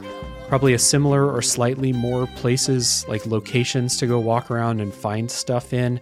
And this is the part where there are places you need to go to that are not marked where it's like oh you need to go to the you know the crossing of these two rivers but there's nothing on the map other than a crossing of two rivers. There's not a, sometimes they'll put a dot that says, this is a place you can go to, but not for that. So, like, that's where like this pixel hunting came in. Yeah. And uh, again, I don't know for sure if it's a little easier to do the pixel hunting on the 640 by 480 you know original version of it but you're right this island is a little bigger it's a little harder to explore and uh, I think they want to give you that sense of you know what they've been building to, which is this is an island that nobody comes back from you know yeah. alive. Uh, and you know it's full of mystery, and of course the the trademarked secret of Monkey Island, which they never reveal, right? Uh, what the secret actually is. I think maybe in the fourth game there's something that happens on the on the island you could could call that. Maybe that was the secret, but that's part of the the joke. you know, it's just you're never there is no secret of Monkey Island. Yeah, I thought that maybe maybe the secret of Monkey Island is how to get to Monkey Island because that's a, a like you can't just sail there. Yeah, it's you have to get this fucking magic spell concocted to uh, to get there. But anyway, uh, Monkey yeah. Island's also notably dangerous because of the cannibals that are there, and these are some memorable um, characters. There's also a uh, a pirate, uh, like a, a lost shipwrecked pirate uh, on there. Herman Toothrot. Yeah, which is a great name for a pirate. Yeah, he's awesome. He's the you know he's the the classic uh, you know crazy old hermit character. Yeah. He's been stranded on this island for you know twenty some odd years. I believe it's revealed in a subsequent game. This is Elaine's father. Uh, so Hmm. he's been you know his mind is totally gone, and he talks all about his like missing partner who he was stranded with Yeah, because now he can't leave the island because it takes at least two people to operate the a ship to get uh, off of the island. So he's been there forever, and you're constantly running into him, and he's like, you're mostly just like in his hair, like, hey, that's my, you know, whatever, leave it alone. But he is very funny. Like I, I like that character a lot. and I like how he's he's kind of like this down on his luck character. Even when you offer to help him, he's still like when you leave the island, he gets left behind. Just everything kind of leaves him behind. Uh, that kind of that kind of butt of all those jokes, you know. He also has like a feud with the local cannibals. Uh, this is a funny joke that I um, remembered that he lent them his banana picker, and I'm like, okay, what the fuck? What's a banana picker? And when you actually find it, it's a giant set of hands, uh, like a contraption with just a cartoonishly big uh, set of hands to reach up and pull bananas down or something like that. And it's it's in a room that's too small to get it out. You know? Yeah, the all of this stuff works. The monkeys are, you know, kind of they're wandering all over the island, sort of like the sword fighting pirates were on the first island. And so you have to like eh, befriend the monkeys by giving them bananas, which is why you need the banana picker. Um, you have to rearrange this like um, bunch of rocks on kind of a, a seesaw to make them fling these rocks into places you need them to go to to block the river to then uh, create a dam that'll allow you to access another point. Uh, it's a lot of wandering all over the island to do these things. You're eventually captured by the cannibals, uh, and I love that you can just sort of you just walk out. It's not not really much of a jail. Um, Yeah. The, the They are very cannibals kind of look at you, even though there's no uh, there's one other person on the island. They kind of look at you and they're like, ah, you just like our nutritionist told us that like you're not you're not going to be good for us, so we're going to let you go. You're not useful in that way, so yeah, Yeah, they're dieting cannibals, I Yeah. guess. Uh, and they've all got these ridiculous heads on. Like, there's like kind of like a stereotypical, um, yeah, you know, cultural appropriation mask you could expect, but that's not what they're wearing. They're wearing like, like one guy looks like a giant lemon for a head or something. Like they're all. I think his very- name's Lemonhead. Yeah, Yeah, like they, they're just. Yeah, they're so cartoony as to like avoid stereotypes. It kind of like we're not going to make this like a caricature of one culture so we're just going to have a bunch of stereotypes in here and then also they have weird personalities uh, that you would not expect they're not like um they're not like barbarians or something like that. They're all like very intelligent they're always playing against type. Like that's that's big for these games. Yeah. A, a lot of them where, where they will do that, where they have their characters that are like, we're going to show you a trope, but we're going to do something so different with the trope that you know it's it's more fun than just like, oh, okay, some more cannibals in a you know a, a Caribbean pirate type movie. Like, no, that's not what they are. These are not the guys who like chased Johnny Depp in the second one and are going to cook him. Like these are they're much sillier than yeah that. There's a couple of these i think it's one of these cannibals maybe one other character in the game that had like that old school stereotypical gay voice you know what i mean like the big gay al voice uh, from Mhm. south park which uh, when i heard that i was like oh yeah that that used to be a thing that's gone out of style now Yep. That's uh, that's that's 2009 or whenever this came out. Like that would have been more accepted for sure. 2009 but also well i guess the the original game didn't have voice acting as you said Correct. so So yeah, the characterization for these were all in the text, which uh, mostly, like I said, if you swap, if you take the voice acting out, the jokes are still funny. Like they still yeah work. yeah for sure Um. So yeah, credit to that writing. Yeah. Um, this island part I thought was uh, first annoying with the amount of like crisscrossing and backtracking you have to do from Cannibal to beach to other location back to Cannibal Village, yada, yada, yada. Eventually, the game uh, gets to a point where they start skipping that and they start saying like a long walk later in a loading screen.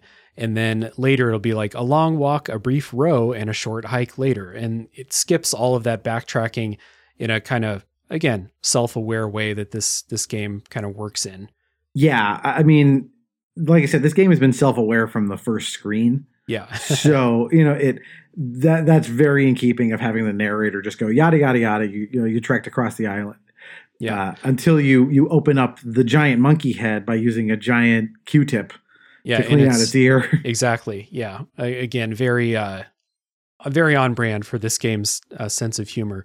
It's also like um I thought there was a fun joke where you get a you pick up like this fake totem uh to trade to the cannibals in order to like I think it's to get the banana picker back or something like that. well, you you steal the the totem somehow from I think in front of the monkey. You're giving It's them in front back the their monkey own head. totem. Yeah. You're, you're giving it back to the cannibals, but it was made by the cannibals, but like the one who made it is too dumb to recognize his own work, even though his name is on it. So, right. uh, fun joke. Yeah. Again, very very Monty Python, very Mel Brooks, like Spaceballs kind of stuff. Yeah. Is there anything else about the island section before we kind of get to the part where Lich- where we start dealing with LeChuck and the pirates? Yeah, I just think the, the I love the severed head that you get from them Oh, the because they basically tell you like, yeah, like you can't you can't navigate the there's this like lava cave under the monkey head that leads to where LeChuck has stationed his uh, his ship, Yeah. and they tell you, oh, you can't now you'll get lost, and it's just like the forest in the first part of the game, like you can't navigate this without help, right. and so eventually you get this, um, yeah, this really weird looking uh, severed head of a navigator, and you hold it out in front of you when you're in the maze, and it will like look around and, and it'll hove in on like one of the exits to the the room, Mhm. and that's the one you need to go in. But the I love the voice of that head, like it's just the delivery of everything he does is great, and then eventually he like he has an argument with Guybrush about you know like well, why do I need to help you? And then he's like, I think I have the leverage here. I'm just gonna throw you in the lava. It's like, well, then you'll get lost. Like, okay, well then you'll be lost too. And he's like, oh, okay. The, the logic of how he like Guybrush sort of talks the head into helping him is very funny. There was also a part in that uh, convincing where like you it kind of devolves into Guybrush saying please and the head's like no and he's like pretty please and you go through that whole pretty please with a cherry on top. Yeah, well, you see that stuff in your like, because when you have any dialogue, you'll usually have like at least four possible things you can say. Uh-huh. Um, there's never quote unquote a wrong thing to say. Yeah. because eventually you'll get to where you need to go anyway. But like it's one of those things where like some of them will cycle forever. So you might go like please, pretty please, pretty please with sugar on top, a couple more, and then it'll go back to please, pretty. But this isn't one of those. This is one where you do just the solution to the puzzle is just beg him until you wear this thing down. Yeah. So uh, eventually you get to find um, the the pirate ship, and before you can confront LeChuck, uh, there's a stealth section on the pirate ship. Earlier in the game, there was like very light stealth. Uh, there's one where you have to sneak into the kitchen of the bar, and then there's one where you can trick the owner of the shop to leave because you have to steal something from his safe. But this is like an extended stealth thing. And one of those ones where if you fuck up, they kick you off the ship and you have to go back in. Not that it's like a giant deal to go back in, but stealth section in a non stealth game again. Yeah, you have to turn yourself invisible. Uh, Yeah.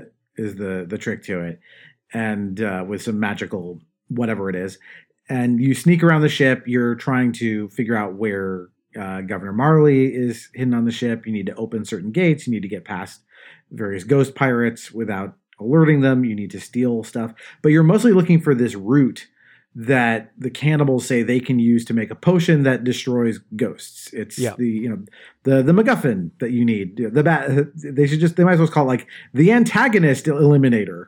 Yeah. This is a, a funny part in the boat where you have to um, get something from a sleeping pirate, and in order to, it's uh, it's actually a jar of um, grog, actually like ghost grog, I think. Um, Right. You have to tickle his feet with a, a ghost feather that you get from a ghost chicken.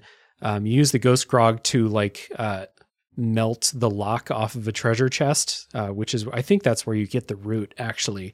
Mhm. Um, but yeah, uh, you get that root, and um, LeChuck's not there. They've gone to the church uh, to do a wedding. Um, and this is where you get into that final war of words with LeChuck, and you'll trade insults, but they're all uh, insults that end with like blank osity. So he'll say like, "I can't Or believe your atrocity. I can't believe your felicity. I can't believe your validity. And right. None of them even make sense after a No, while. like those words don't mean anything. which is funny. It's part of the joke that like you're just saying words that end with, you know, C I T Y. Uh, but although I will say before we even get to that, Yeah. you do so this we've been meeting this like LeChuck's second in command, who's this um, cute little skeleton voiced by another Rob Paulsen voice, uh, and he turns out to be um, Toothrot's missing partner. Oh, right. Like he and he he died and uh, I guess got a new job working for for LeChuck. um, but he's just very sweet and funny because that's the, like when LeChuck's not around, like all of the the ghost like skeleton pirates are also kind of cute and and nice. Yeah, they're chilling, basically. Um, I thought that what happens after the final confrontation with LeChuck is really good, uh, really funny. So you actually get into a fight with him, and uh, he punches you, and he'll punch you up into the air, and you'll like fly up, and so you'll see the map screen like you're that high up in the air, cartoonishly, um, and you'll land at all the locations around the island, and this will just continue infinitely until you figure out how to beat him. And uh, it took me a while. So uh, Guybrush got knocked around for a while in my game. Yeah, yeah. I mean, it, again, it's one of those things where like we're not going to let you fail this, right? The software is like we we know, you know, you're you're here at this point, and so you might have to repeat certain things, but you're never going to fail it. It's just a matter of you waiting until you figure out how to uh, deliver the uh, the antagonist eliminating ghost killing spray to LeChuck to get rid of him. Yeah, isn't it root beer? That's what. Yeah, you put the you put the you put the root inside root beer because there's this you you when you land you're at stands. and you land uh, in a vending machine. Right, there's a vending machine right there. So you take the root beer, you put the root in the root beer, and you shake it up, and you spray him with it. And uh, that is the end of LeChuck, and you and Governor Marley can finally be together. Yeah. Uh, also of note, um, got uh, what's his name? LeChuck lands in Stan's uh, emporium, and Stan tries to sell him a ship, and Guybrush or uh, LeChuck punches him up into the air, which is really funny. Yeah, yeah. I, I mean, th- like I said, this game has a very consistent tone from beginning to end, and that tone is not too far off from you know Warner Brothers cartoons. Yeah, Stan will sell a used ship to anybody, or he'll try to. Yeah. So Even the yeah, Dread Pirate LeChuck. Yeah. so that is uh, the end of the Secret of Monkey Island. Is there anything else that we wanted to get into before uh, before finishing up? I don't think so. I mean, as we sort of said, like there's barely a story here. It's you know, Guybrush wants to be a pirate. He finds out Elaine gets kidnapped. He goes to rescue Elaine, and then he does. Yeah. Um, you know, no no real intrigue. Yeah, just memorable moments and jokes along the way, and some frustrations. Yeah, I mean, as we sort of said before, like trying to recount the plot of this game does a disservice to what it is because it is just sketches. It is just you know these these memorable encounters you have with whether it's with like the circus duo Yeah, or with you know with Herman or the cannibals or you know any of the, the your your mutinous crew. Anyone you meet along the way it's just an excuse for these writers to shine. And because they so often do like that's what makes the experience go down so well and that's why I ended up. I mean, I I, th- I have a positive memory of this game. You know, I finished it uh, three four weeks ago now, and um, this game lives in my memory as a positive experience, despite really having trouble with the gameplay. Um, because the writing and the jokes and the situations are so strong, fun, memorable, good adjectives, you know?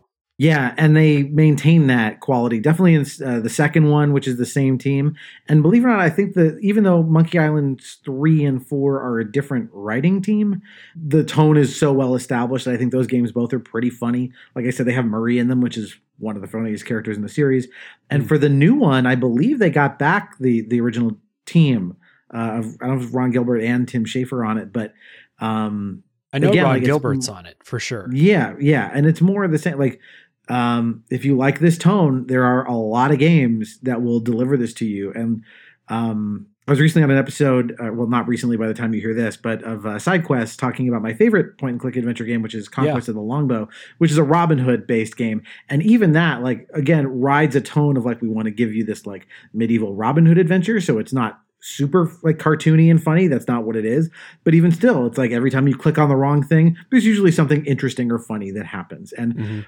That's the genre that's all of these Yeah, and I, I I don't know when the next one of these I'll play is. Uh, it might be a more modern one like Curse of the Golden Idol. Curse case I can never remember. I mix those Case, up. I think. Yeah, that game uh, that game sounds uh, really good, but it's mostly the Return of the Obra Dinn comparisons that that game gets that makes me want to play that more so than point and click adventure gameplay. But you know, I I do have it in me to experience more fun little stories like these, you know. Yeah, I mean, it's what what are you in the mood for, right? This is this is a very um, specific flavor of game, and think of something like anchovies, right? Like you, those are they, those can be really good when put on the right salad or in a pizza, like once in a while. You don't want to just eat cans and cans and cans of them. Um, and I think point and click adventure games are kind of like that. Like they're, you know, this is a good flavor. It's good to spread it out, do it a little every once in a while. It's always going to be like you're never going to not have fun because the best ones are always delivering you something funny. Mhm. How much you want to power through the puzzles themselves is kind of up to you. Yeah. Well, uh, we have powered through the story of the secret of Monkey Island. Um, I appreciate you taking uh, almost two hours now to uh, to talk about this game. This has been awesome. Uh, my pleasure. This has been a treat. I, I'm really glad we got to do this. Be happy to do it again anytime. Um, I I just these games were such a huge part of my childhood, and I know f- for a lot of people, um, they spent a lot of time pointing and clicking away. So Yep. uh, yeah, thanks again for the opportunity. This was a lot of fun. Yeah, absolutely. Uh, same here. Definitely have you back on sometime. And uh, for everybody listening, I appreciate you sticking it out to the end as always. Uh, if you want to listen to Nostalgium Arcanum, which I recommend, again, go down in the show notes, find the link. As I'm signing off the show, as you're listening to the music uh, at the end of the episode here, queue up an episode of Nostalgium Arcanum. There's going to be something there for you uh, that appeals to your nostalgia, because at this point, um, there's enough episodes. Something that's been done already will appeal to you. So, Oh yeah, for Yeah. sure. Thank you, everybody, for listening. And as always, tune in next week for the next game to come out of the backlog.